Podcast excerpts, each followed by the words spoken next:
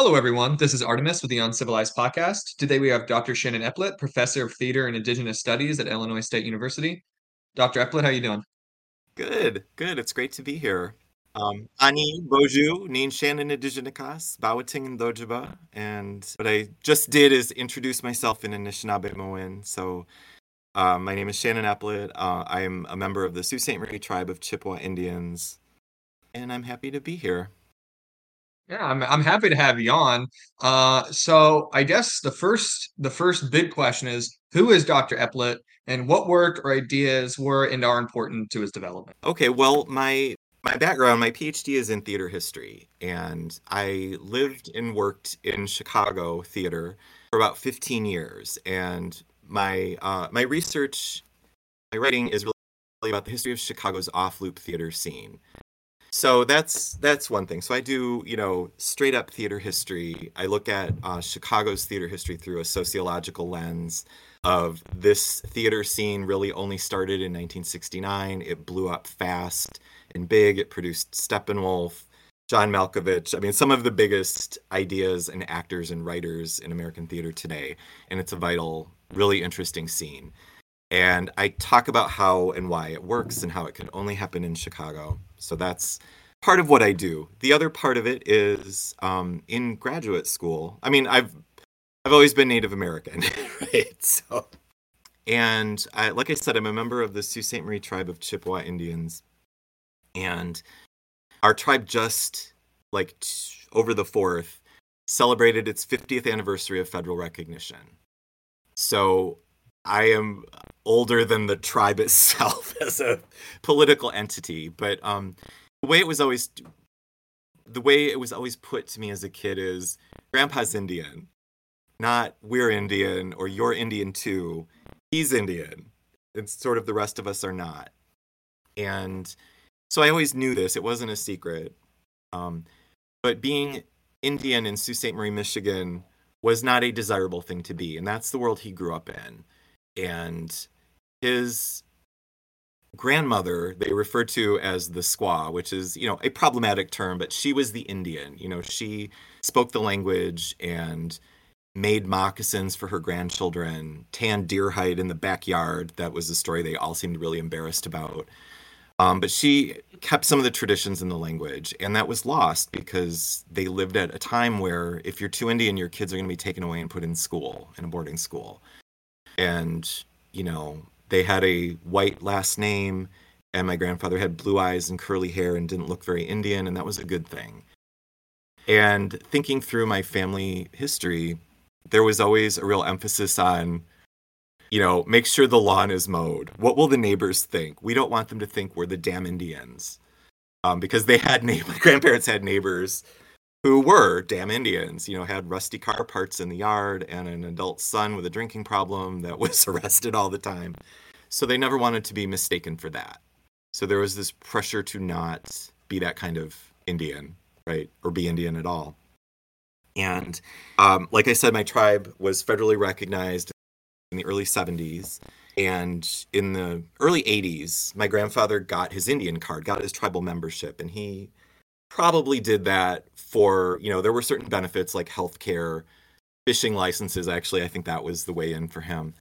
Um, so he got his card. And then a few years later, like my mom and her brother, my uncle got theirs. And then my, me and my cousins. So I got my Indian card, my tribal membership, maybe my last year of college. Um, and my family, when they first got their cards, they were kind of into it, you know, and then it just sort of petered out. Like you had to renew them periodically or vote in tribal elections. I don't think anyone was doing that but me. And it's like, I want to know more about this. Like, um, so I got into learning more about, you know, the native past in my, of my tribe, of uh, my family. So, um, so you learn more, you read more, you know, um, in grad school, I came to I S U as a grad student in two thousand nine to get my master's in theater. And it was at that point that I kind of realized, like, wow, there, there's not many Native people with PhDs, with graduate degrees, or that do what I do. And other people found that really interesting. Um, so it's like, okay, well, I can sort of foreground more of foreground that more, I guess, in uh, the way I present myself. So um, I went to, you know, I finished my, my um, excuse me, I finished my master's at I S U. That's a two-year degree. And then I was, I didn't initially come to grad school thinking I wanted to get a PhD. My goal initially was to get a master's and like teach at a community college. But uh, at the time, it's like, well, why don't you look at PhD programs? Just, you know, explore, see what you get. Um, you don't have to go. So I did, and I got several great offers, and the best one was from University of Illinois down the road. Um, and I got a scholarship for, or a fellowship for being Native American because, as you may know, as you all may know, U of I has a very problematic mascot and a, you know, questionable tr- uh, history of dealing with Native Americans, especially around that topic. So I got the best uh, offer at U of I, so that's where I went. And I went to U of I, um, I had gone to a high school, I grew up in Michigan, um, I'd gone to a high school that had a Native American mascot that's very much in the vein of Chief Illanowack. And I grew up with that, and that was just normalized. Like, that was the only representation of a Native person that I had, and I grew up having no problem with it, because you don't know any differently. And then, especially being at U of I, I was very conscious, really for the first time, I was very conscious of being Native American and feeling othered. I don't look, you know, I don't look Native. You get, you know, I'm pretty light-skinned and, you know, um, brown hair and brown eyes, but, uh, you know, people don't often read me as Native at first. So, but I was very conscious of being Native, and more than once, because I don't look Native, people would, I would, I got into that conversation of, well, I don't think the, the mascot's all that bad. I don't know what these Indians are upset about. So, like, um, and I was teaching, um, I would always, I was, uh, as a, when I was a grad student, I was teaching a speech, you know, public speaking class. You know, this was sort of part of my fellowship, or my um, assistantship was teaching these classes. And I would always start the class by telling people, you know, I'm Native American, just my background, you know, I'm from Michigan, I'm Native, blah, blah, whatever. It was like in there with all the other stuff you sort of tell students on the first day. And then one year, um, U of I does the spring um, unofficial, right? The unofficial spring break party, which is a big bar day, drunken thing. One of the bars made a t-shirt with the chief on it that said, what do you mean I have to stand in line? I have a reservation. And like students would show up in my class wow. wearing a shirt and or other, you know, chief wear. Um, I did a sample speech for them because the, one of the requirements of that class was they had to do a, a speech on a controversial topic. So I did a sample for them on Native American mascots and representation and whatever, about why they're destructive and why they're bad. And so it's not like they didn't know, but they still show up. So in this the content for this sample speech that I did, um, and you, uh, the town of Pekin, Illinois.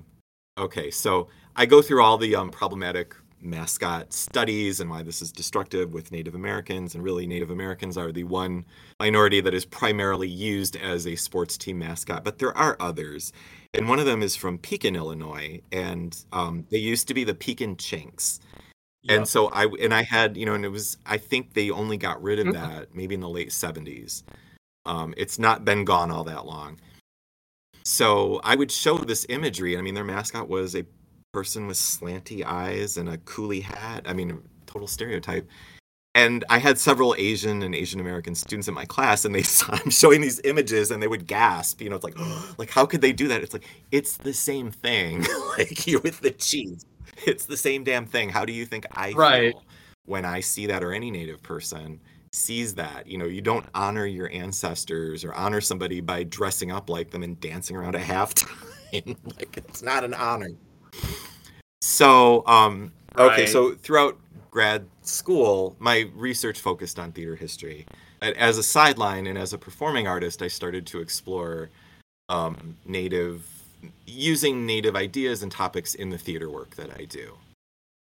So then I come to I S U, and I got very involved in, you know, diversity, equity efforts. I started teaching at I S U full-time in twenty nineteen, when I think that year the um, anti-Black I S U protests happened. It was a little ahead of George Floyd. And then with twenty twenty, it really blew up. Um, I was also involved in um, a faculty group about Indigenous representation, Indigenous advocacy, and then Tribe at I S U started, and I was involved with that. And I realized, I mean, I mean, realized, I, I knew it wasn't like I didn't know this because I'd been a student at I S U, but there is nothing for Native students there. There is no recruitment, and there are no services. There is no um, cultural support until Tribe came along, really. So um, I really made it a focus of the uh, service work I was doing at I S U was Native representation. Yeah.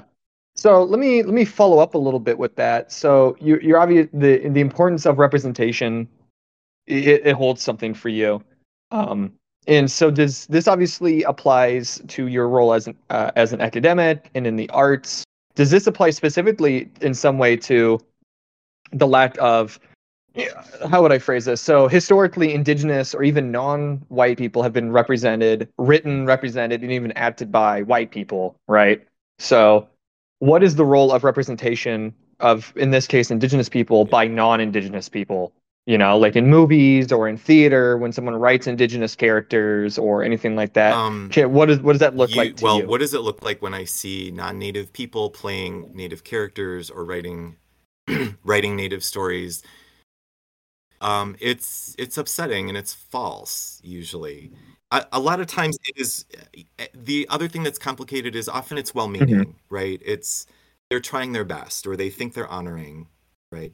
At best, that's what they believe they're doing. But you're not getting a true picture. I mean, if you want to know something, go to the source. We we don't, um, I, I've taught a, a course a year or so ago on minority representation on the American stage. And it was really a history, kind of an overview of how African Americans go from being, you know, represented by white people in blackface performances in these minstrel shows that are clown shows that are making fun of them, that are completely racist, to, you know, you know, to where we are today, um, you know, so that evolution. And it's true of other minorities too. And I did this, you know, so we start with um, African Americans in that class, and then I sort of branch out in the story of how Native Americans and you know, Latinx people. I, I tried to incorporate queer representation, but that's such a big topic. It was hard to fit into the course.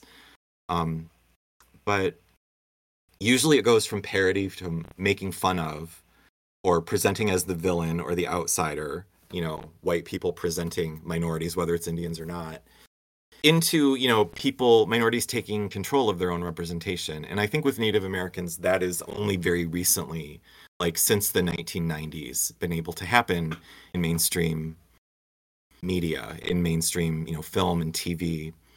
And with um, Reservation Dogs, the T V series that actually inspired a class that I've been teaching that's very, been very successful, of Native people telling their own stories um, their own way. And the beautiful thing about that show and it, other films and work that I cover in that class too is, you know, they're just telling good stories. And if it's good, it's relatable to anybody. You don't need to be Indian to understand Reservation Dogs. Um, when I teach in that class, when we start to get into Reservation Dogs, most students, uh, the first few times I taught it, most of them had not heard of it, hadn't heard of the series. But I said, well, who's from a small town or who's from a tight-knit community? And, you know, like three quarters of the class will raise their hand. It's like, you'll get it, right? It's just about teenagers growing up, and they happen to be Native and they happen to live on a reservation. But if you're from a small town, it's going to make a whole lot of sense. So.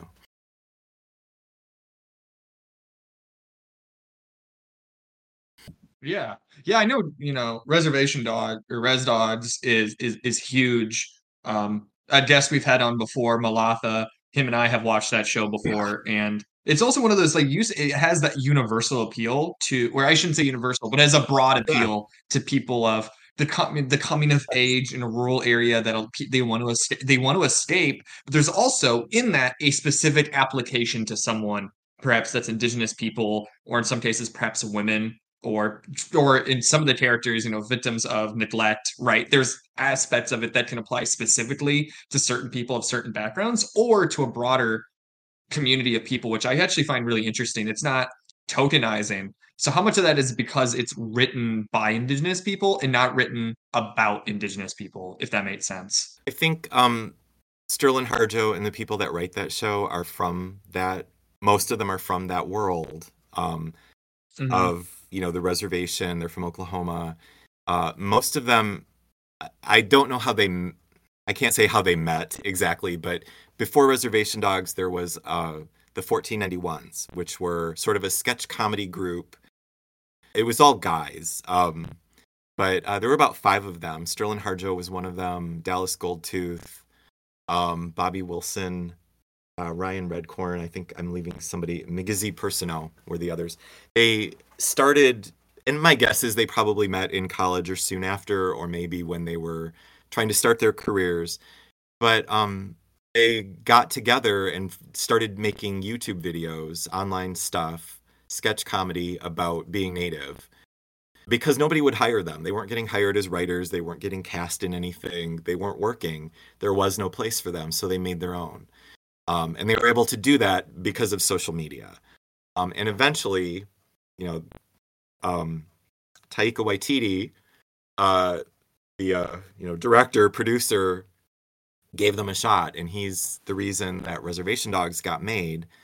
Um, but he gave them, he made uh, he made space for them, and so Reservation Dogs as a series took off. Um, and what I love about it is they are the the um, oh Devery Jacobs, one of the actresses who's one of the lead characters, is very interested in being a writer, producer. She's a very driven person, and she is directing episodes. She's starting to like support other, you know, moving out professionally to further that. So not only um, it perpetuates itself, right? It's um, one sort of generation of artists encouraging the next. So when it's Native people telling their own stories, it's true and it's meaningful.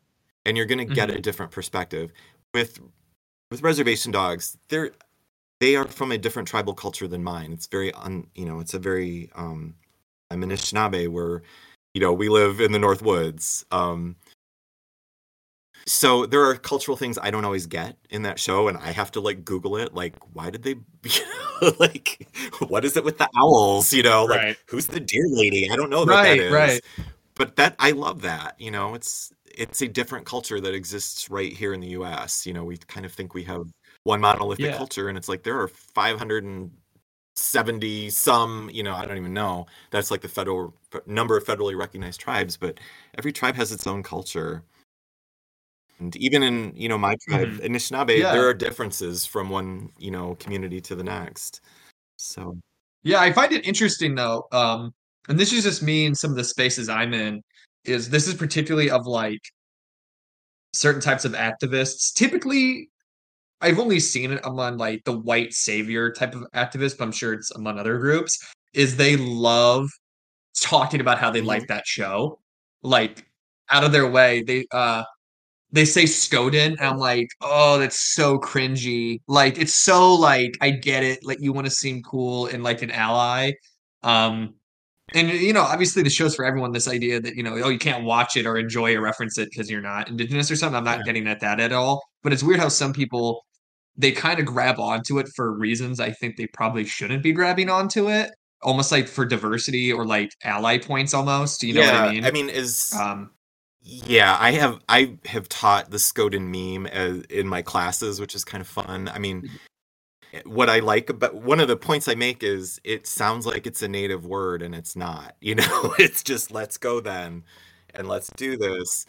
Um, mm-hmm. And I don't really know that Native people came up with that first. Right. Um, but it got pop- popularized yeah. with the meme of a, you know, drunk Indian. Um, and when I teach this, I go into the story of the guy in that in the meme originally, Purnell Badarm, who, you know, died, I think, about twenty fifteen or so from alcoholism.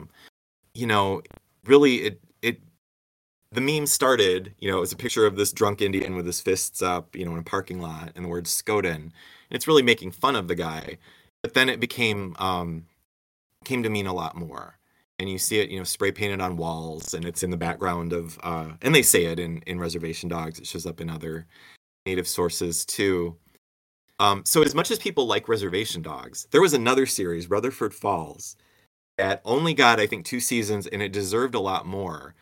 And I tried to, I wanted sort of like use that as a counterbalance to Reservation Dogs, because it's um, set in upstate New York. So it's sort of based, it's not specifically, you know, they kind of make up a tribe, but it's, you know, a, a Mohawk-based culture. Um, and it equally covers, you know, it's a small town with a reservation and a casino, and the Indians are making all the money. This is like very much like Sault Ste. Marie, my tribe, where it's this sort of dying white town, and then the Indians got gaming, and suddenly they run everything now.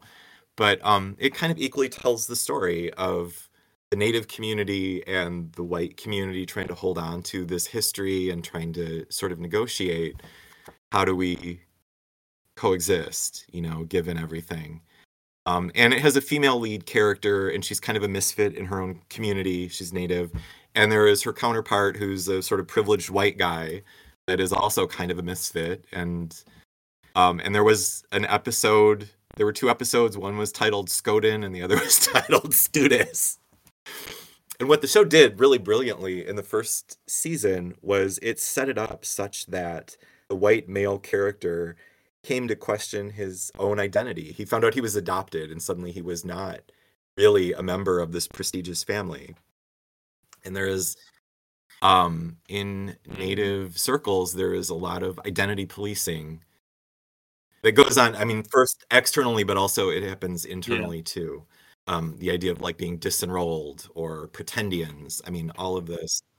So, right. Um, yeah, it's what I lo- what I loved about Rutherford Falls was they made that make sense to white people. Made made that questioning your own identity, not being yourself enough or the right way. Um, they put it in terms that a white male protagonist could experience it. So I thought that was brilliant. Sorry, I, I ramble. I apologize. No, no, no, you're good. But I think that's pretty typical for a theater major in my experience. But uh... oh, oh, no, you didn't. um, so in my experience, and we've had some people on this podcast that have spoken about this, uh, white, non-white, from various backgrounds, is they aren't all that interested in representation, yeah. uh, whether that's in artwork, it's in the private or public sector. They're like, oh, that just like dangling a carrot in front of us, or not concerned about X Y Z issues or liberation or whatever it is that they're interested in. So how do you approach those? Like, have you had experience with those conversations, or do you have thoughts about when people are like, oh, representation doesn't matter to me. I'm interested in, you know, whatever their conception of what a good life is or, or, or assistance is or whatever. Well, with, Um, you know, good art speaks to everybody, right? Good art, art is about the human experience, and it's universal, and something, um, something that tells the truth, um, something that tells the human truth is undeniable. I think that is, Maya Angelou may have said that first and better, but, um, what I like about uh, Reservation Dogs and other some of the other, you know, art that I sort of present in my classes is it tells something universal and emotional and true and undeniable. Um, a few when I was still a PhD student um, at U of I, I was part of the Newberry Consortium of American Indian Studies, which was a summer fellowship program in Chicago at the Newberry Library. It brought together Uh, Native grad students from lots of different fields for sort of a summer seminar at the library. And at the end of it, we all, you know, presented our stuff. And most of the students there were in fields like history and sociology and legal studies, um, things like that. And there was, I was in theater, and there was another uh, student in the program who was a visual artist. And we kind of felt like the odd people out, because our idea of research and process and, you know, what can be done and told with these materials we're working with were very different. Um, so at the end of uh, this this six-week session or whatever, we all do a presentation on our research. And I remember the day I presented, the person who presented before me was a guy who did uh, legal studies, and he was Native Hawaiian, and he was re- talking, doing a presentation about Hawaiian uh, native land claims and the way Hawaii was sort of parceled out to non-native people and what this meant. Um, and it was done in, like, you know, legal studies, right, which is not my field. I had been researching um, Jane Johnston Schoolcraft, who was half Anishinaabe. She was a member of my tribe, and half white. So her mother was Anishinaabe, her father was English. And she lived from eighteen, she was born in eighteen hundred, died in eighteen forty-two, Sault Ste. Marie, and she wrote poetry. She was a poet. She wrote in both Anishinaabe and in English. And she married the U S Indian agent for Sault Ste. Marie, the first, you know, white American representative of power in the area. She married Henry Rose Schoolcraft, who made his career out of writing about her tribe. So he is sort of the first um, ethnologist, anthropologist to look at Anishinaabe culture and language. And he used Jane and her family as a, um, as his sources. And Jane gets almost historically got zero credit. Um, so I did all this research into Jane herself and what she wrote and what her life was. And I presented, like, I want to tell her story on stage. So this is going to be a play. It's going to be a performance. And it is from Jane's point of view, and it's using her writing and the way the world saw this woman.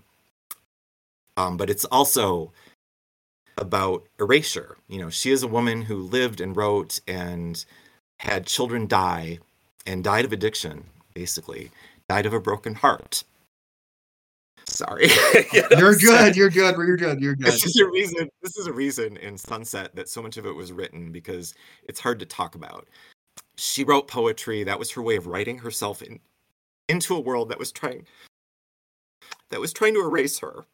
And she married and she loved um, the man whose job was to disenfranchise her people. Mm-hmm. Basically, she loved him, and um, he initially loved her too, I think. But their marriage fell apart. Okay, so you can tell this story on stage, right? And yeah. I go through. I do a presentation on what I'm going to do and how I'm going to do it. Didn't really do the play. And afterwards, this legal study student is like, damn you. And I'm like, what do you mean? He's like, he's like, you can tell, you you can show what it felt like. Like, I can do all the legal scholarship stuff in the world about how we were screwed, but you can show how it felt. That's what theater does. That's what performance and art can do. So that's kind of where I focus um, in my work, is showing how it feels or what it is. Um, I've still yet to produce the Jane Johnston Schoolcraft play. Um, I've done snippets of it here and there, um, but I've done other things, and I've been able to work on other things along the way. One of which was Sunset on the Longest Day, which I think worked better than anything I thought of with regards to Jane Johnston Schoolcraft with her piece. So, yeah, I think art shows you how it felt. And too often people just look at Native people as history or as a, a yeah. subject, and not right. uh, people with feelings. How enraging, you know, being displaced and erased and fucked over, how enraging that is. And, and I think like I think empathy actually I'm sorry I'll get I'll circle back because you, you asked me kind of a specific question. I think that empathetic approach matters. It's like you need to know how it felt or what mm-hmm. it might feel like, and then sometimes you can understand it better. It's not just about you broke all the treaties. Um, you did, but you know, you took away our land. You did, but think about what that might feel like, you know, the injustice of it, and to still have to get up and live in this world every day and still not see yourself represented or acknowledged. Um, what, you know, living in fear as the Supreme Court uh, rules on things that might jeopardize your children or your land or your rights. Um, so, yeah, I think art does that. Maybe better than anything else, if it's good.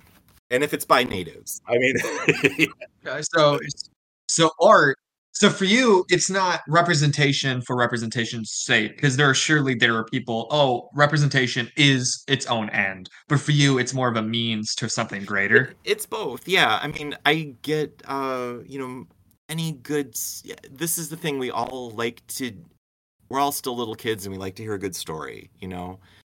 Mm-hmm. So that never goes away, and that's good. That's what makes us human.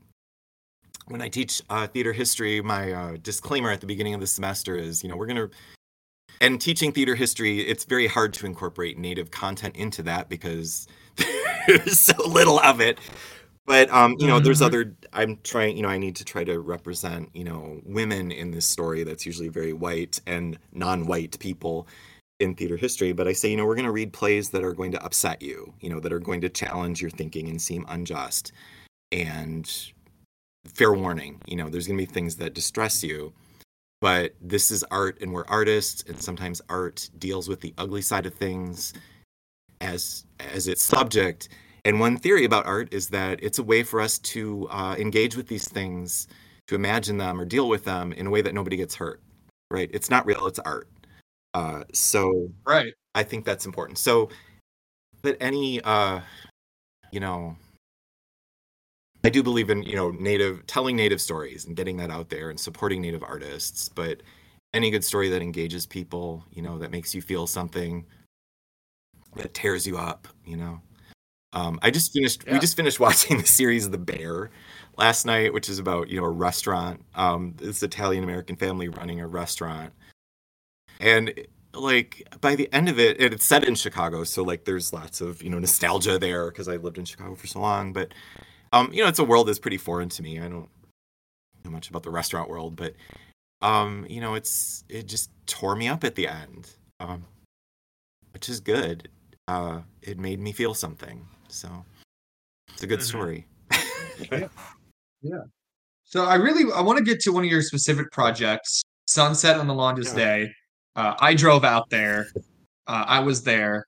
Um, and it was great. I want to say it was, it was fucking awesome, yeah. by the way. Um, it was really great. Something I noticed, um, cause I, I want to ask your interpretation and what the thought process yeah. was.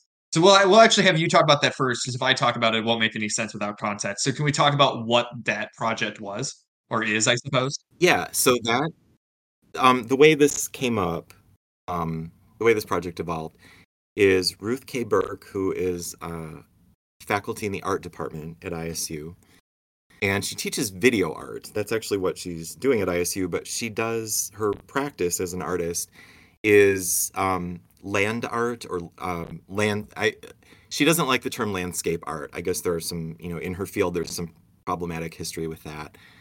So but uh earthworks, or I think that's the term they don't like, but this is what she does, and she works with animal labor. And when she first told me animal labor, I'm like, what do you mean animal labor? And she's like, well, like horses and oxen, and you know, and I start laughing. But she worked she has a pair of oxen, Clark and Sparky, and she uses them in creating these earthworks. And she's also done things that involve horse labor too. So she wanted to do a piece about land acknowledgement and uh, un sort of uh, indigenous plants and the prairie, the idea of the prairie. So she, I had done a presentation on campus about land acknowledgement at I S U, and she approached me afterwards and sort of said, like, I want to do this thing. I have space at the Horticulture Center out on Rab Road, an acre of land to do with what I want. And I want to do a piece that is a living land acknowledgement. What does that look like? Native person. I want Native input. So we, we started meeting, and um, my back, you know, uh, my field is theater and performance. And my tribe is, you know, we're the Chippewa, Anishinaabe, Ojibwe, all one and the same. But um, I talked through our, like our tribal flag and the idea of the medicine wheel, and I said it should pro- whatever this thing is, it should probably be round. That is, like, you know, very primal. And we have four medicine plants uh, in our sort of tradition, you know, sage, cedar, sweetgrass, and tobacco. And I think by that point I had been out to the the Horticulture Center, and I could smell sweetgrass. So sweetgrass is just it just looks like grass, like it's really hard to identify on site because it just, there's nothing remarkable about it, but it has this beautiful smell. And in my tribe, in a lot of traditions, you you cut it and braid it into braids and dry it, and you can burn it and you get the beautiful smell. Or sometimes people just keep braids of sweetgrass around. Uh, but I knew it was growing out at the um, Horticulture Center, so I said, like, this piece, whatever it is, you know, it should incorporate maybe some of these traditional plants, but I don't know. I think you should check with, like, the Peoria, Miamia, and Kickapoo tribe and see if those, they're the people that it, this was their land. So maybe what was holy to them you know, or what sort of gardening practices or agricultural practices did they do? Because my tribe really didn't. Uh, we were hunters and gatherers primarily. So this conversation started there. And I started talking about circles, and maybe this could be a mound or a circular thing. And I said, well, you know, the, and then she was talking about like the, how the oxen could do this, right? At one point I said, it would be cool if it were sort of like a circular mound, like a big donut, where you could stand in the middle and then with, and not see the stuff around you, just see like earth and sky, right? If it were mm-hmm. just deep enough. So we kind of, you know, pondered that. And I said, well, you know, the first theater performance spaces were threshing floors. You know, it was grain threshing. It was this hard circular area where they would either with animals or with people like beat the grain, you know, into, you know, flour or whatever. I'm not not an agricultural person, but but it's like that's the theory is sort of, you know, the ancient theaters were kind of agricultural spaces to begin with. So then Ruth is like, why don't you just do a performance? And I'm like, oh. Okay, so her her piece is called Domestic Rewilding, and what it is, or what it will be, is sort of a horseshoe shape. So it's a semicircle that's open to the east, and it's a mound. It'll be a sort of semicircular mound planted with um, native grasses. It's meant to favor pollinator species. Um, in the center, there may be, they're trying to have a sculpture by a native artist. She has somebody in mind. So it'll be this space um, out at Horticulture Center that is a living land acknowledgement. And then Ruth's goal, she has sort of like a five-year, I think, lease on this acre of land, is she wants to get the university to deed it back to, or cede it back, land back it to a tribe. Um, probably that will not happen, but that's sort of the goal. So it's a living land acknowledgement. The performance piece I did, so she said, why don't you just do a performance? I'm like, okay. So initially, I think it was going to be, we picked the summer solstice because that's significant in lots of ways. It's the longest day of the year. And I thought, well, what would this be? And it's like, well, there should be a fire. And there should be, I thought, like eight Native people.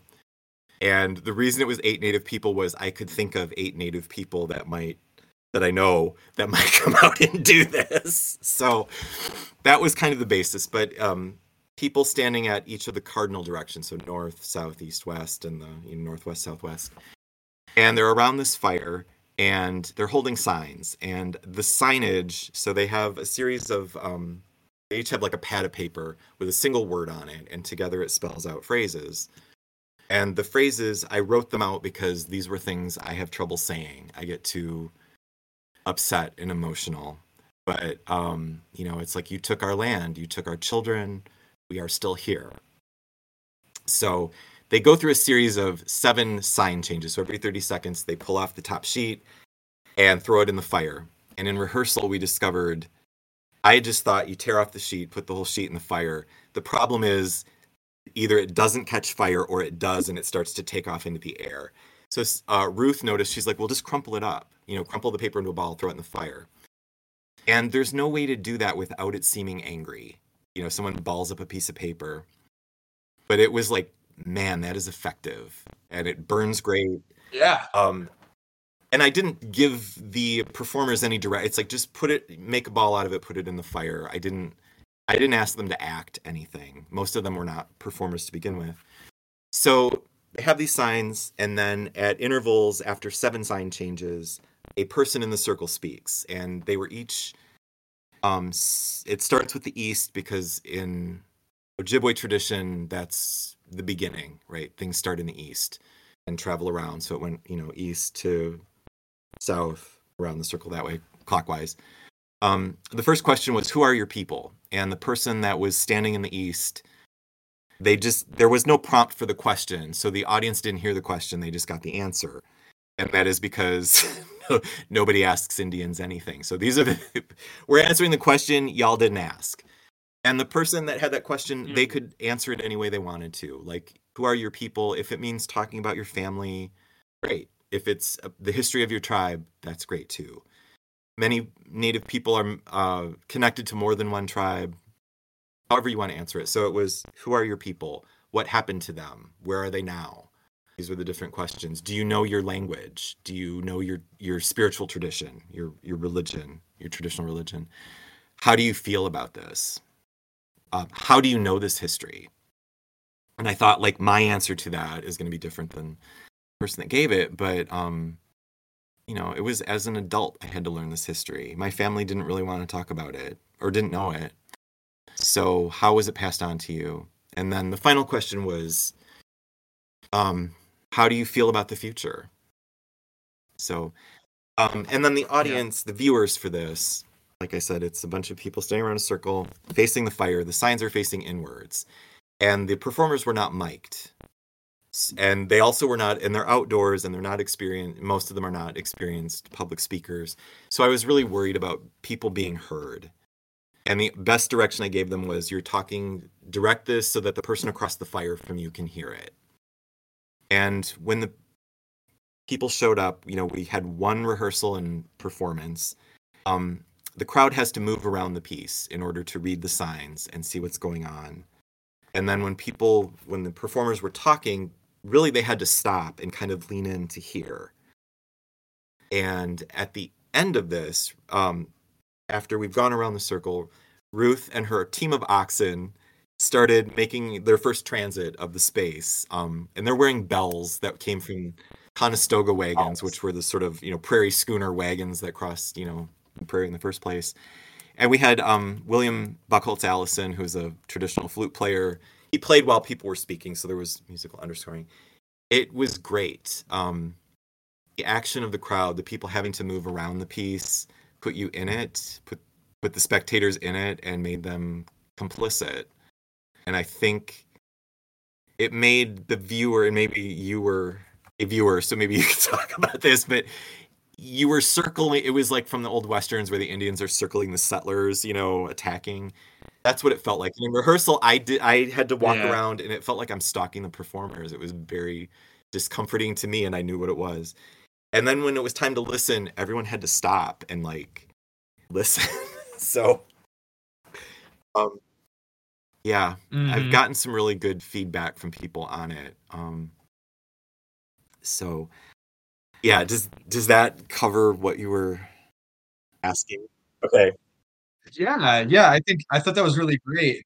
Something you said when you were doing kind of like the introduction to everything that night. Remember, you said you might not yeah. he- read or hear everything, and that's okay, because th- that's implicitly what it means to be Indigenous, to not be heard or seen whenever you want to be, right? But here's the thing: is that's very clearly the point, right? Um, or part of it, not the point, but part of it. But then I'm there and I see people like stepping into the circle. They're leaning in. They're kind of like touching the performers. They kind of like turn them. And I'm like, you're proving the fucking point.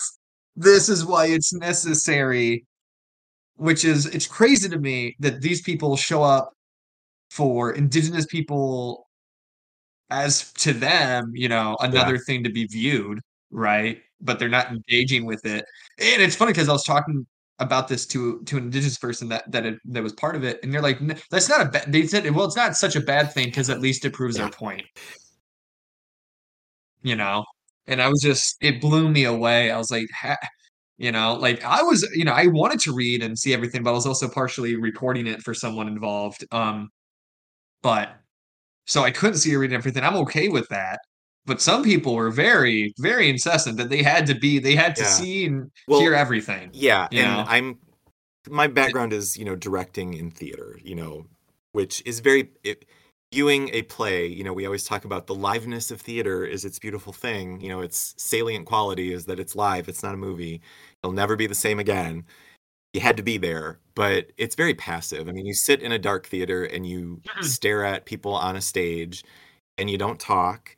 And you don't acknowledge the people around you. You don't really interact with anyone else. So this, and everything is directed, made um, accessible and clear and understandable and audible and all of that good stuff for you. So we're so used to, as an audience member, being pandered to like that.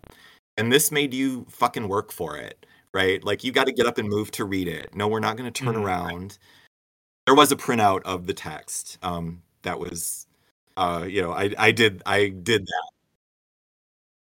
yeah. that people had in their hands, but right. they didn't look long enough yeah. at it to realize. Um, but it was there. They realized kind of late in the game. It's like, well, if someone, you know, right, it, I needed to do that. So, um, or hearing the performers, and that was a real concern. I did try to use an amplifier, like a vo- uh, like this awful voice amp mm-hmm. thing.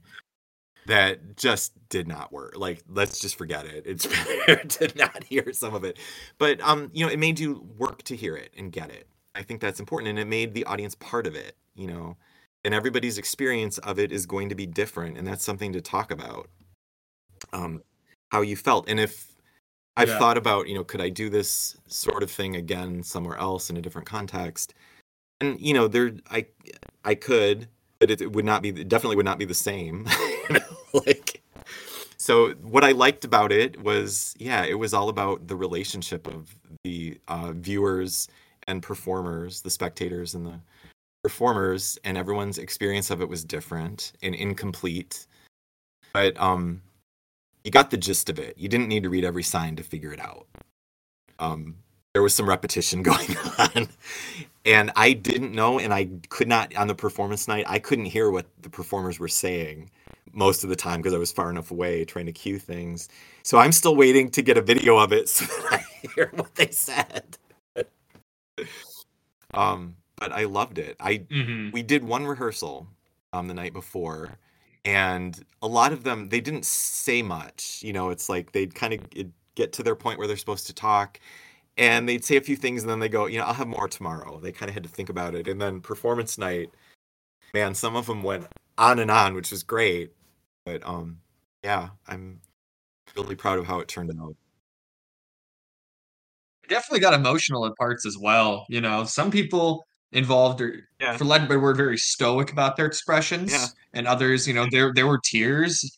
Um, and I'm I myself am, am, am not very emotional yeah. and that kind of stuff, that's but I was good. Like, oh shit, oh god, I was. And I realized like it probably, pro- oh. you know, I knew it would you provoke know? discomfort and unsettlement um in people who saw it, and that was intentional. I'm not um as an artist, I mean, I do like things that challenge people, but in theater there's this sort of tradition of, you know, agitation propaganda theater.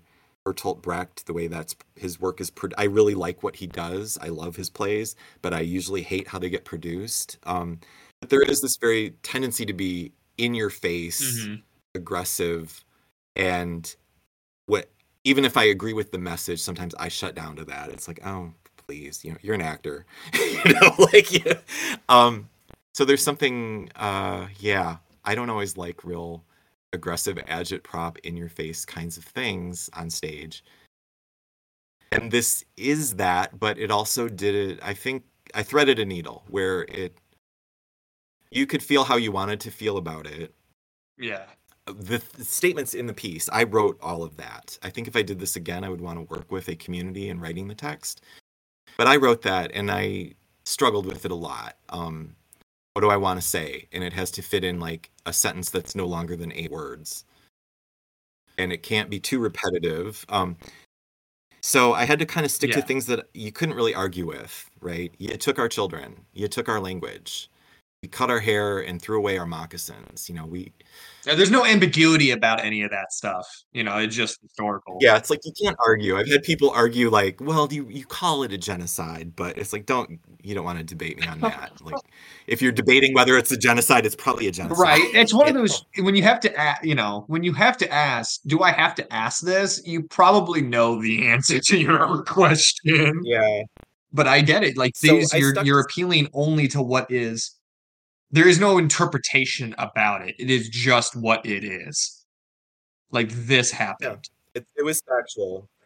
And, you know, I had some references to, uh, there's a part in the text where I talk about moments where Native people stood up and fought back, and it made history or it got attention. Things like Standing Rock.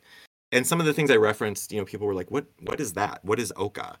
Uh, which was a standoff in uh, Montreal or near Montreal in the nineties between the Mohawks and Canadian government. Was that the one about uh, the government? Was that the one about the golf course development?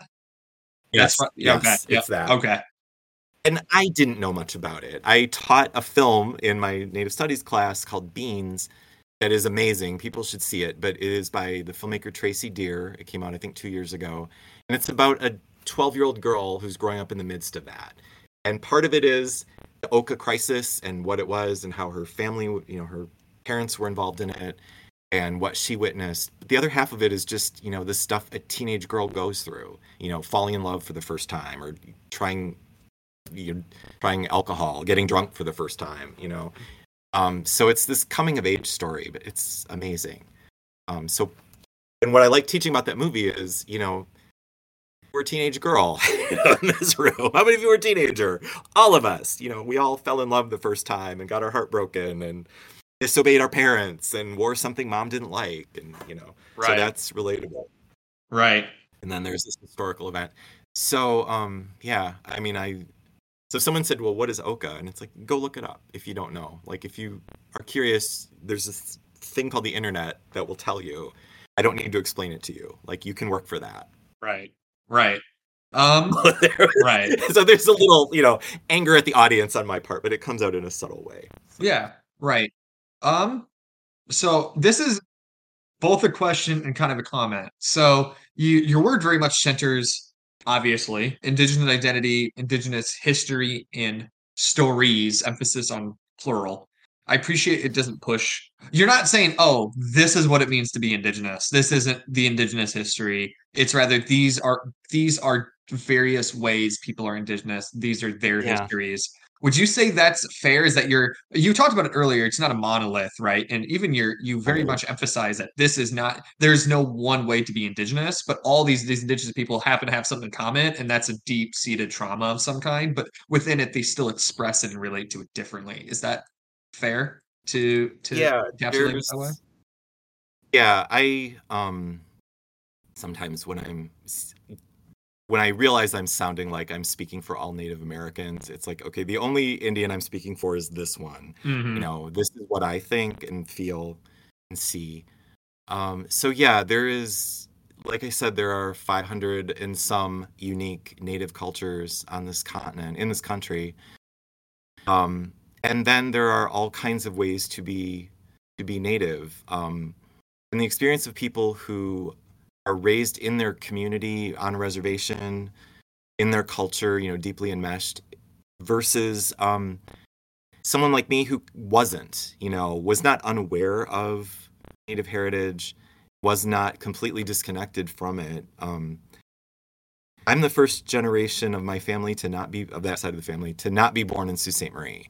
My family goes back at least seven generations that we can trace in the same town, in the same space. Um, and Sault Ste. Marie is uh, one of, it's in the Ojibwe migration story, which is like sort of a foundational story of our tribe. Um, it's the fifth stopping place on migration. So our tribe originally, pre-contact, started on the East Coast, sort of maybe mm-hmm. in like Nova Scotia, and received a prophecy that said, you have to move. People are coming and they'll destroy you if you stay here. So your people have to move, journey to where the food grows on the water. And so this was a migration that probably took five hundred years, and it happened, started before Columbus arrived. Um, mm-hmm. And it was going up the Saint Lawrence waterway. So Niagara Falls is a place where our people stopped and settled for a while. And the area near Detroit is another one. Um, So Sault Ste. Marie, the rapids at Sault Ste. Marie were the fifth stopping place where we settled for a while and then journeyed, you know, some of us obviously stayed, but the journey ends at Madeline Island, um, the west end of uh, Lake Superior. And the food that grows on the water is wild rice, which is sort of a foundational part of traditional diet. Um, so, yeah, we go way back. Um And like I said, the migration story, it is a story, um, but it is history and it's fact, too. So, um, yeah, I mean, telling these stories, I think, matters. And, yeah, I'm sorry. I feel like I drifted way off what you initially asked. Oh, no, you're no, you're good. You're good. But, you know, there is not one way to be Native, um, and everybody is Native enough.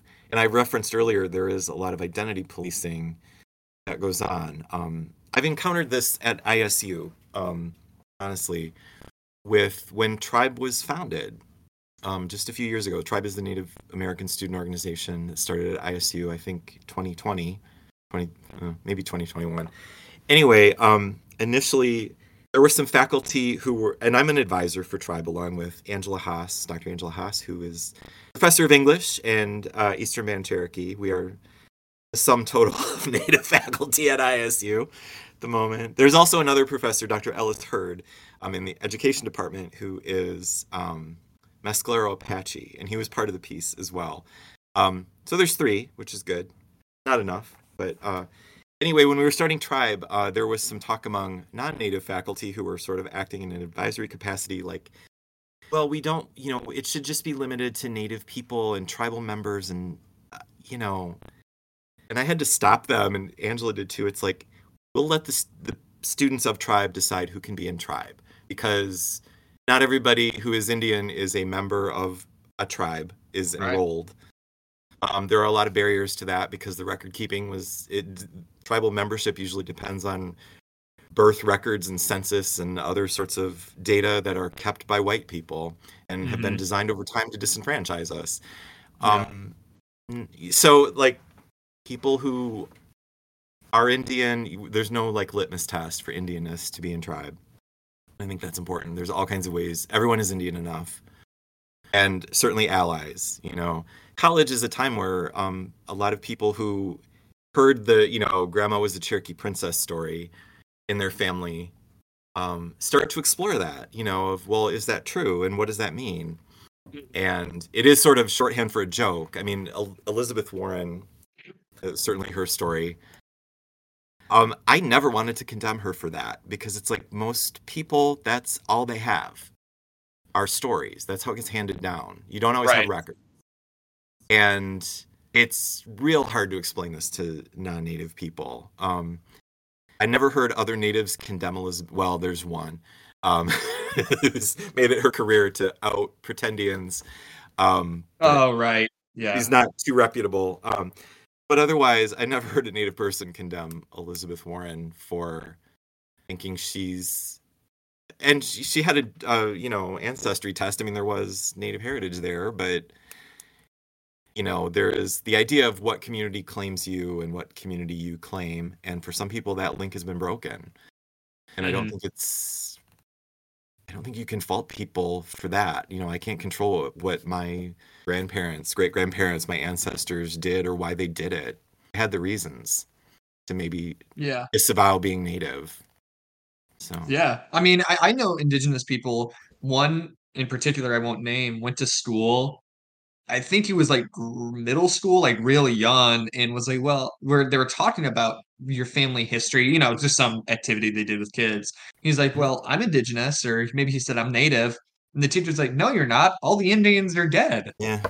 Right. And it's just like, and every once we have to be like, I don't blame people for not being so outward about their identity or their family having not been outward and suppressed it. Because what is the, how the experience of when it, when you come out as Indigenous or you're known to be Indigenous, like you talked about the boarding school system, the social yeah. biases against you, whether that's, oh, you're a dirt, you know, any insult that could be said, or the tokenization of, can I touch your hair? Which I have seen happen to my Indigenous friends of the, the fetishization. of I don't have hair anyone's ever wanted to touch. It's like, I wish I had that hair. I don't have that hair. So I got the wispy French hair. You know, we're a mix of uh, French and Anishinaabe. So yeah, I got the bad French hair in the family. So oh. yes, exactly. And, you know, um, I grew up in Michigan. I went grew up in Muskegon, Michigan, high school with a Native mascot. But um, in recent years, you know, over you reconnect with people from Facebook as you get, or you know, from high school over Facebook, social media as you get older. I found out like I started posting things on Facebook about being Native. I never denied it in high school, but I never identified that way either. And why would I? Um, but like two other people I went to high school with and was pretty good friends with. They're like, oh, yeah, we're Odawa. And, you know, uh, another was Potawatomi. None of us knew that about each other. And it probably yeah. would not have been cool, you know. Um, one of the women that uh, said, you know, when I started to post things about um, my tribe, she's like, yeah, we're, you know, we're Odawa. We're on the Durant Roll, too. And she was, you know, the one of the like prettiest, most popular, you know, girls in in all through school, you know, kind of. Um, and I don't know in high school if she would have been forward about saying, I'm, you know, has been proud of that. Because, you know, you're trying right. so hard to fit in, you know. Mm-hmm. You're not gonna... And it's just one other way you could stick. Yeah, out, it's like, you know? Oh, yeah, and be Indian too. So, like. Right, right. Uh, I want to say earlier, you're talking about the, the, oh, the, the migration story. And you're like, that's both. Me- yeah, I can't remember the term you. It's both story and true. It's history and myth, or it's or or whatever term you want to use. That reminds me, I'll self plug the podcast. Okay. Here. Back in November of last year, we did an interview with Doctor Paulette Steves, who is a Cree Métis woman from Canada, and she wrote a book called "The Indigenous Paleolithic of the Western Hemisphere," and she talks about how so many of these stories, and this is only part of the overall book, but how often these stories are important to someone's identity, and that when these things are rationalized by Western anthropology, they're shoved down the road like, oh, it's just a story. It's ignorant people. You know, it's a bunch of myth, right? How impactful that is on a community, and that when Indigenous people are raised with those stories being told, like all the pathologies people think of when they think of Indigenous people, alcoholism, suicide rates, right? All of those All of that stuff tends to be decreased. When people see themselves in their stories of their people, those those those social problems fade away. Right. Right. And so when you're talking about artwork and the importance of art, like or stories, like even just someone's own tribal or clan or whatever stories, how important that is. And so that just really reminded me, because we, we did talk about that, the social importance of having those stories. Yeah, um, my I I think I said earlier, I just went to the um, my my tribe had its fiftieth anniversary uh, grand assembly is what they called it, but I mean it's their powwow, which they do every year, but it was a bigger deal because it's fiftieth year, and it was my first time going to it. Um, I have I don't have any family left at Sault Ste. Marie. I don't think I've been there in twenty years in that town, um, and it's you know like an It was a ten-hour drive from here to get there, so that's one reason uh, we don't go much. But um, I went, and it was really worth it. But to see how much it has, the the reservation and the community has changed um, is really powerful. They now have a K through eight school, um, you know, teaching the language. The language is being revived. Um, but when I was a kid, you know. Where the Indians lived out on Shunk Road was awful. You know, it was a slum. It was a bunch of shacks and trailers. Um, it was terrible. And now it's it's very nice. You know, they have a school and a community center and a healthcare center and a casino uh, that we stayed in. But um, it was really heartening to see that. And that now it's, you can be proud of being Native. And my grandfather and his family couldn't. You know, they had to hide it. So... that feels good. Um, and part of the piece I did uh, was about listening and being heard. And some of the people who performed in it said that was the best part, was being able to say these things in a form where people were listening. To be asked those questions, mm-hmm. you know, tell us about your people. Often um, people don't, either they don't know, or they don't feel like they can ask, or they don't want to appear, you know, they don't want to seem dumb or ignorant or say the wrong thing. But uh, that's how you learn, is ask questions. And I've never been insulted when someone's asked me, you know, tell me more about this part of your identity. Mm-hmm. Yeah, that's really great. Um, that sounded like really fake when I said it like that. I'm trying to keep questions. I'm just trying to keep all okay. my questions in order here. It's all right. Um, So I have one last question for you. And this is one I was reading. It was a Redbird Scholar interview from last year. I think it's actually yeah. one in which you're talking about uh, reservation dogs. Um, and you said, social media is democratic. It gives people agency to tell their own stories. I really wanted to pick your brain on that, because I actually I actually kind of disagree with that, because I find that social media platforms with mm, their algorithms, yeah. their They're run by, you know, they're run by private interests that can, as we see now, like the most, I know everyone wants to harp on it, but Twitter with Elon Musk, right? They just, I'm going to reestablish free speech, but now like cis is a word that can get you like banned on the fucking app. I have never, you know, I've never done Twitter. I'm just like, I'm not getting in that mess. Fair like, enough. So I was wondering, could you elaborate on what you mean by like, it's democratic or it um, gives people agency? I'm, I'm really curious on how you conceptualize oh. the notion of social media. Okay. What I'm referring to there, because I, I hear you. That um, it is not democratic in some ways. It's uh, you can create, right? Um, mm. And I'm kind of going back to Reservation Dogs, the fourteen ninety-ones, a lot of uh, native content like on TikTok, et cetera. Is it's democratic for the creator in some ways, the person making it, in that you just need a phone, right? You don't um, you don't have to have a camera or a studio or a whole lot to make the art. Mm. Um, so in that to, to, to put your story out there now, to get it heard is another thing, right? And that is the realm of, you know, billionaires controlling algorithms, but, um, you can put it out there, and there are like, obviously like any other population, there are native, you know, circles on Facebook and TikTok, et cetera. Um, so in that way it is democratizing, and the way social media, um, has been utilized by Native people to learn language and share culture is really important, because a lot of Native, you know, reservations or communities are very isolated from one another. And urban Native populations like Chicago, you know, that was created by the relocation policy of it's yep. people from many different tribes sort of dumped in the city and left to their own devices. You know, they were promised one thing by the government and not given much.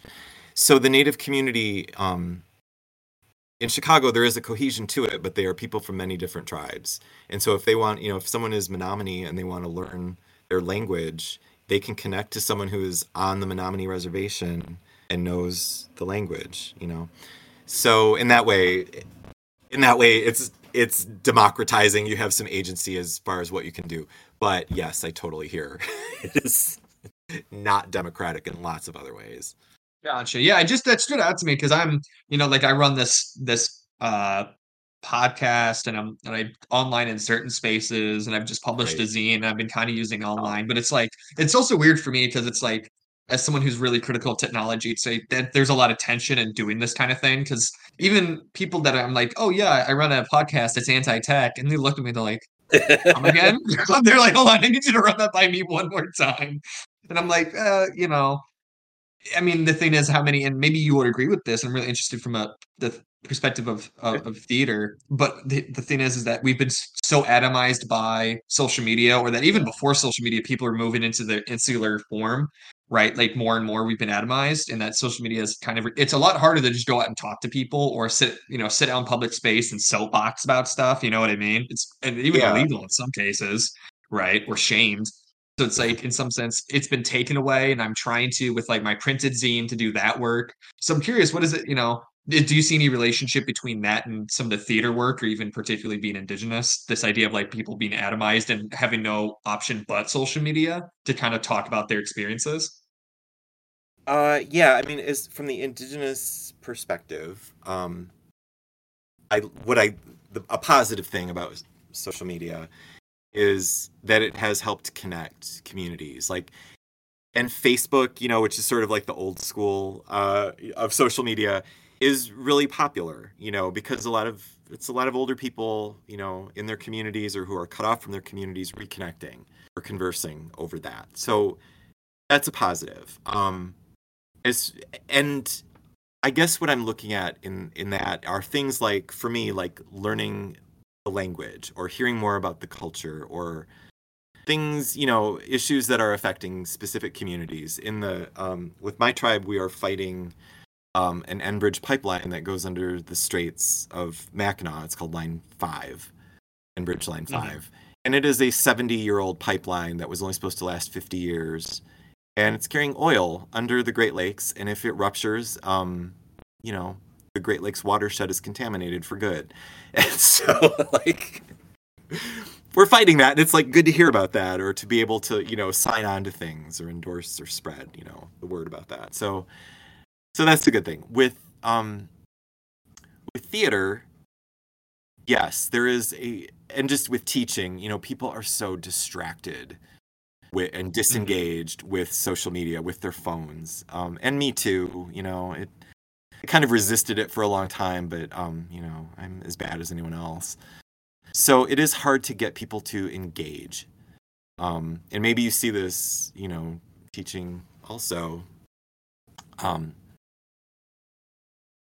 but I don't always think it's a bad thing. I think sometimes I've seen theater productions that are trying to like work social media into the production, and I kind of hate that, honestly. I've seen, um, it never works all that well, or it's just annoying. Um, it never works as well as you think it will. And it's kind of annoying, and not everybody. They got a dream, you know. They got a dream. Yeah. yeah. I mean, and not everybody. I mean, when I've seen this in use, not everybody has a good phone or good connectivity, right. or is as adept, or you know, like so. It's awful in some ways. So I, I don't love that, but I don't condemn it. I mean, I've I taught a course in devising theater, and this is another thing I do. A lot of my work is sort of devised, meaning it's not scripted. It's sort of creating it in conjunction with the performer with. The performers have a hand in the creation of the work.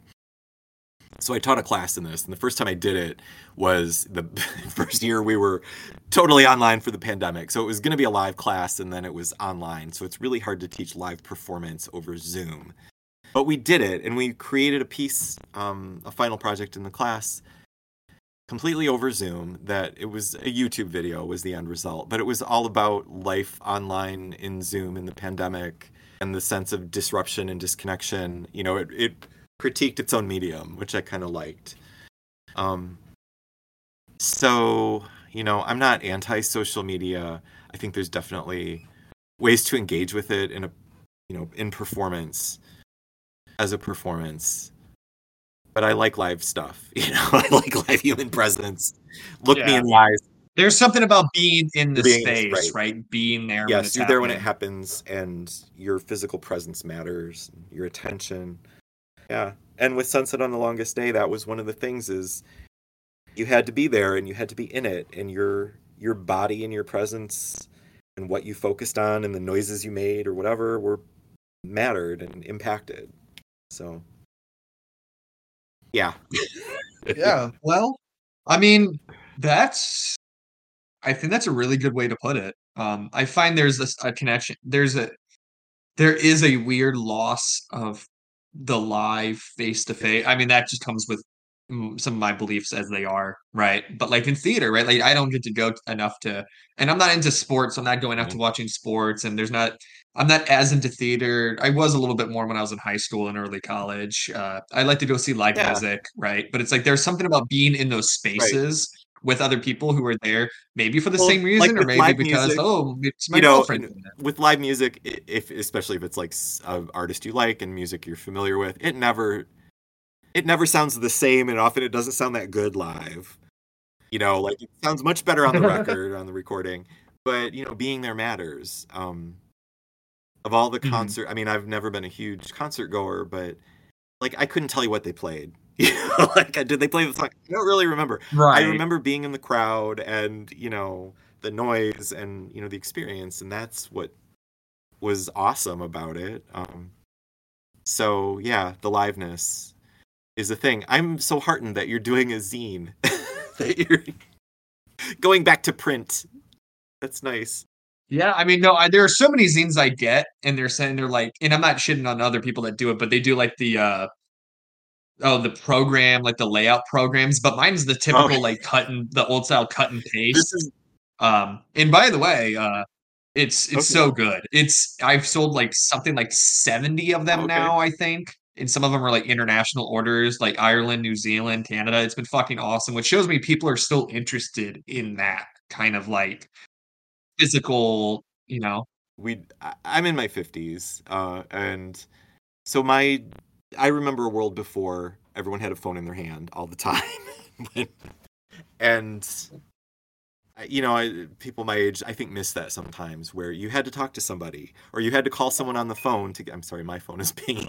Wow, wow, what timing. um, you know, uh, you had to have a conversation to get something done. And now mm-hmm. so much is, I'll send you a text or I'll send you an email. It's like, yeah, and nobody will read that. And then we'll text, and then we'll wonder why it didn't happen. Um, so, yeah, there's something kind of analog about the world, that the human presence, even if it's over the phone, you know, that I miss. Mm-hmm. So I think, and the zine thing, I mean, that was so big when I was in college as an undergrad. Um, yeah, it's cool. I'm glad you're doing it. Yeah, and I, I appreciate that. And I, I want to say, before we wrap this up, I'll have to check it out. I will try to get a hold of it. Yeah. What is, what's the, plug your, plug your zine. What's it called? It's called Plastic in Utero, a journal of anti-civ anarchy reborn from the compost of wasteland modernity. It's a long one. It's a long name. Wow. Okay. I'll look it up. Oh, I will. Well, you won't find it online. I will get you a copy. Don't you oh. worry. Oh, okay. I, Great. I will get you one, which is why check the description below for my P O box, and I will send you one if you send me three dollars in the mail. Uh, that's my plug. But let me say this. I want to say I appreciate the work that you do. Um, I've been to several of your of your, of your productions, or whether or not you've written it, but you've produced it or something to that nature. I've been there, and it's always been, I can tell you're just so passionate about the work, and it, you know, you're not there, you know, no one's a professor for the money, right? Uh, uh, but I can tell you're there because you're interested in the work and the people, and you inspire something in the people that show up, because there's always an emotional reaction among the people, and people are interested in having conversations with you. Because every time I want to talk to you after, everyone wants to talk to you. I'm like, well, shit, I can't get to them. Well, and you know, this was nice. Usually talking right after a performance, and I remember um, talking to you after um, Sunset, and I think after the other show you're talking about. It's like, yeah, I'm just exhausted. Like, yeah, Sunset. You know, we had one perform, one rehearsal, and one performance. That's just. But I have been living with that thing for months, and by the t- and you're so worried. You know, it's so stressful, right? Mm-hmm. Trying to make sure the show goes right. And when you're the director or creator of it, you ha- once it starts, you have no control. Not really. You know, it, you just hope they do that. Everything goes like you wanted it to. So it's, you know, it's like taking your hands off the wheel of a speeding bus. Like, okay, hope this goes well. Can't do much about it.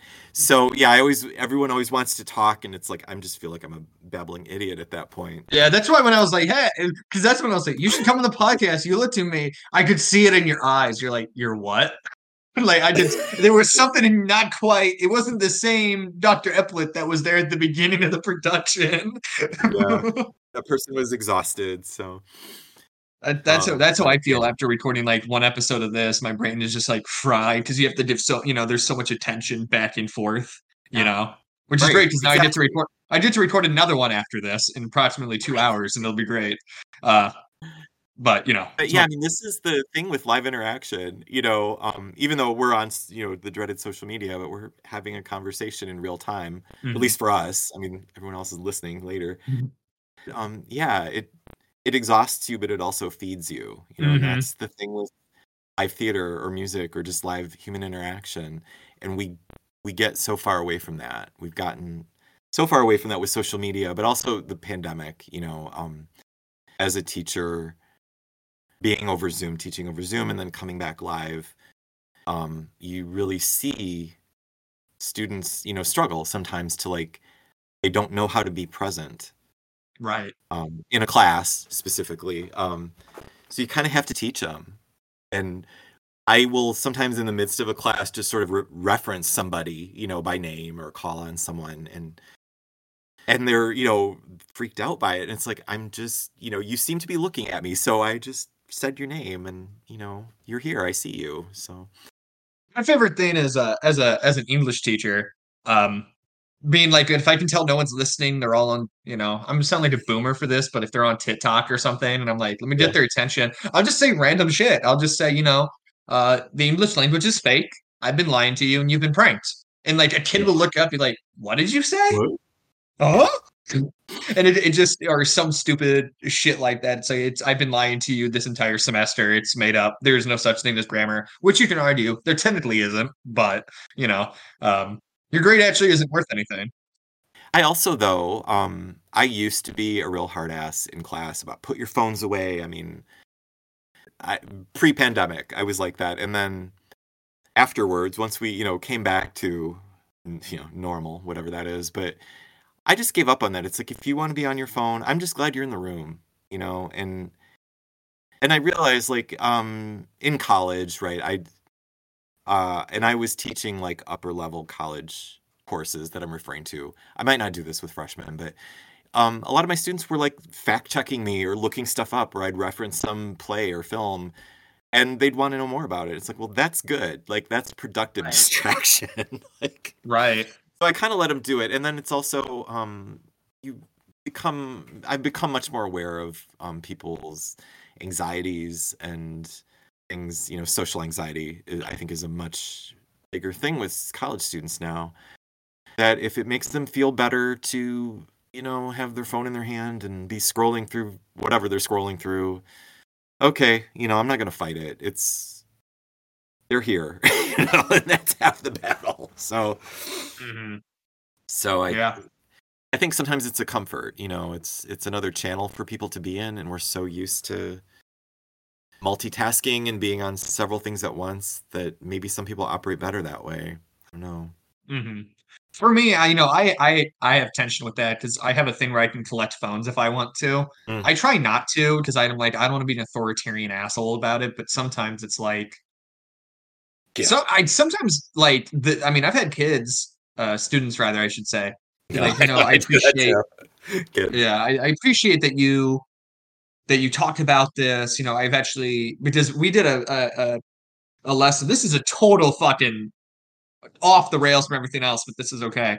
Um, I had a we uh, we had a unit on media bias, and part of that was how much time do you spend on your phone and yeah. the, the phone tracker. I spend on average maybe three hours on my phone a day, uh-huh. um, like total, uh, which is apparently far below the average, which is really scary to think about. But then I have some of my students who are seniors; they're like, "Oh, five, seven, yeah. eight, ten hours," and I'm like, "Holy fuck." That's crazy. Yeah. Um, I mean, and we talked about that. It's become, I mean, it's easy to do, you know, every, mm-hmm. it's like, oh, I just, even if it's like, I need to know what time it is. And it's like, oh, look, I have a message. And, oh, you know. And you get pulled in. And then that's the thing with the algorithms I was talking about earlier, is they're built to do that to you. Yeah. They're built to do that because they want your data and they're selling it. So the more you engage with it, the more you feed into it, you know, and it's. Not it's yeah, it's not healthy, but like a lot of my students are like, I appreciate you talked about this. I, I've I deleted this app, usually yeah. TikTok. I know, I know. Or oh, I've reduced my phone use by this much, or because I when I'm with them, like I put my phone like it's gone, like I hide it in my desk. And if I'm if I don't want to do anything, if I don't want to do anything, and they're working or we're just chilling in class, you know, I'm handwriting something because I'm usually plotting episodes or essay ideas at work yeah. or zines, uh, printing zines off at work. It's fun. um, eh, they don't pay me enough, so you know I'm just taking what I uh, what what I deserve. Yeah. Or like you know, or I'm reading, which is to me modeling behaviors I want to see people engaged in. Yeah, exactly. You know, it's great. But that's just me. That's just me. So I guess we can we can round it out here because that was a fucking tangent, which I didn't anticipate, okay. but I appreciate. I, mean, I realize you'll. I, I I expect you'll edit this into some more coherent form or. Oh, it's all up to it's up to the gods, which by that I mean is my editor, who is awesome. Okay. And he, he is the unsung hero of this show. So I'll ask this before we round off. Is there any way for people to support you or the work that you do or the work of other people around you? Um, I well, the okay, Ruth K. Burke's piece, Domestic Rewild Domestic Rewilding. Is this is the land art piece out at the um, I S U Horticulture Center on Rab Road, across from the corn crib. You can go and see that. It'll be under construction and in in progress for a couple of years. Um, she also, you can volunteer um, at the Horticulture Center to to work on it or uh, with Ruth directly. Um, Ruth K. Burke. If you look her up online, you'll find a website. I don't actually have a website of my own, and that's one thing I've been meaning to do. But um, yeah, I mean, just stay tuned, I guess. I don't have. Uh, right, we're being kept on our toes here. Yeah, I. I don't have like a upcoming performance project specifically. Um, so mm. yeah, I'm. I'm also, like I said, a theater history scholar, and I'm supposed to be writing a chapter on a um, female theater maker from Chicago, uh, in Chicago history. And that's due in November, so I need to do that. Um, to get to work on that. But that's a, that'll be a reading thing, not a performance. And it's not about Indigenous stuff. So, yeah, just stay tuned. Mm-hmm. I mean, I don't have, like I said, a specific thing coming up, but hopefully I will.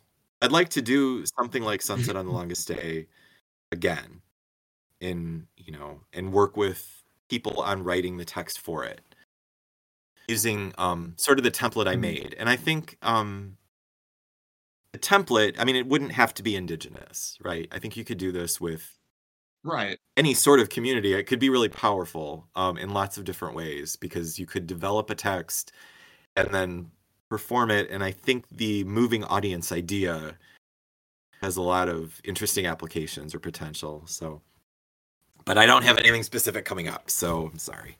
Stay tuned. No, no, you're good. You're good. You're keeping on us on our toes, I see. Too. Usually, I mean, it's interesting. You're one of our more um, unique guests insofar we the people who tend to bring on are like political.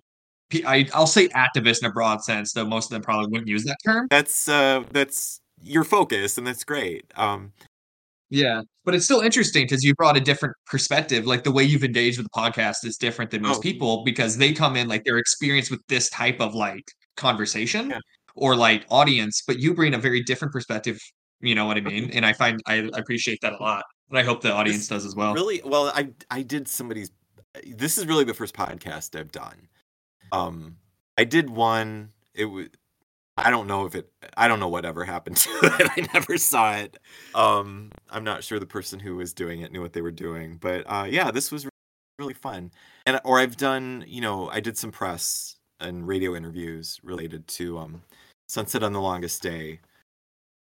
But uh, yeah, this was fun. This was really engaging and focused. And you, you, and I'm, you know, I'm not. Pro- the, I guess the thing with doing, you know, like a radio interview about an upcoming show is you're promoting something really specific. And the thing is over with now, so I can just talk about what it was and how it played out. And that's that's cool. I um, as a director, you don't often get to do that. And then to think about it. I mean, you've pushed me to think about it. Um, Uh, I mean, I wouldn't say political. Well, yeah, I mean, it is sort of the political activist end of it, which I don't always go about quite as consciously. Um, I didn't have a, you know, specific uh, political end in mind with doing the piece. It was just like, y'all need to hear this. You can do with it what you want to do as, you know, the spectator, but you need to know this. You need to hear this. You need to feel this. And then maybe you'll act mm-hmm. differently or do differently. You hope so, right? Yeah, I mean, you, you know, it's not just art on its own. It's art with the purpose of inspiring. Yeah, and actually, right? You want to tell. Here's, here's the political end of it with um, traditional theater. I've been teaching in, you know, I S U's theater program. Uh, often, and I've been thinking about this more in the broader context of like theater today, um, is theater, and there was just an article out about this sort of critiquing old school twentieth century theater. You know, you sit there and you watch this play we wrote and shut up and, you know, but um, art needs to engage people and it needs to change and it needs to do that um, in a in a different way. You know, um, after the, you know, with George Floyd, the joke in theater circles was, well, what Shakespeare do we do that addresses, you know, institutionalized racism? You know, I mean, we go back to, and then, you know, we'll do the same old Shakespeare again. And maybe add some props or do something. We'll set it in, you know, some dystopian future. It's like that. He wasn't writing about this stuff, you know. He wasn't speaking to this audience. So we need to do different things and engage people differently. So right. I've been thinking about that a lot. Right. And you made me think, rethink through that devising class where we had to be online and create a final piece that mm-hmm. was very different. And that really stretched me. Um, that was a good exercise to have to do. You know, this is the circumstances we're in. How do we make art out of this? So that was a good thing. Mm-hmm. Yeah. Well, I pre I mean, the po- I always hope the podcast is yeah. like a two way street, right? It can not only does it bring uh, something content, right, but it gets me thinking about things, and I would hope it. You know, I ask questions that engages yeah. the guest. No, you totally. Yeah, you like... do totally. They were really good. And you did some homework. I mean, I love how yeah. you're. Well, um, You quote an interview I did with Redbird Scholar, and it's like, Yeah, I don't. I kind of remember saying that, but um, yeah, you made me think about it differently. Because yeah, social media is not democratic. So yeah, I do do my homework. I spend more time researching guests on this than I put. I do deep dives sometimes, so I can ask. Because it's especially if someone does. We've had some people on that have that are popular-esque in our spaces. Yeah. So I'm like, I don't want to just ask the same question they've been asked on every other platform. Yeah. You know what I mean? I want it to be like useful fucking yeah. questions. Well, good. Um, no, so this was great. Thank you very much for having me. Yeah. So this has been Uncivilized with Doctor Shannon Epplett. Thank you for listening. Great.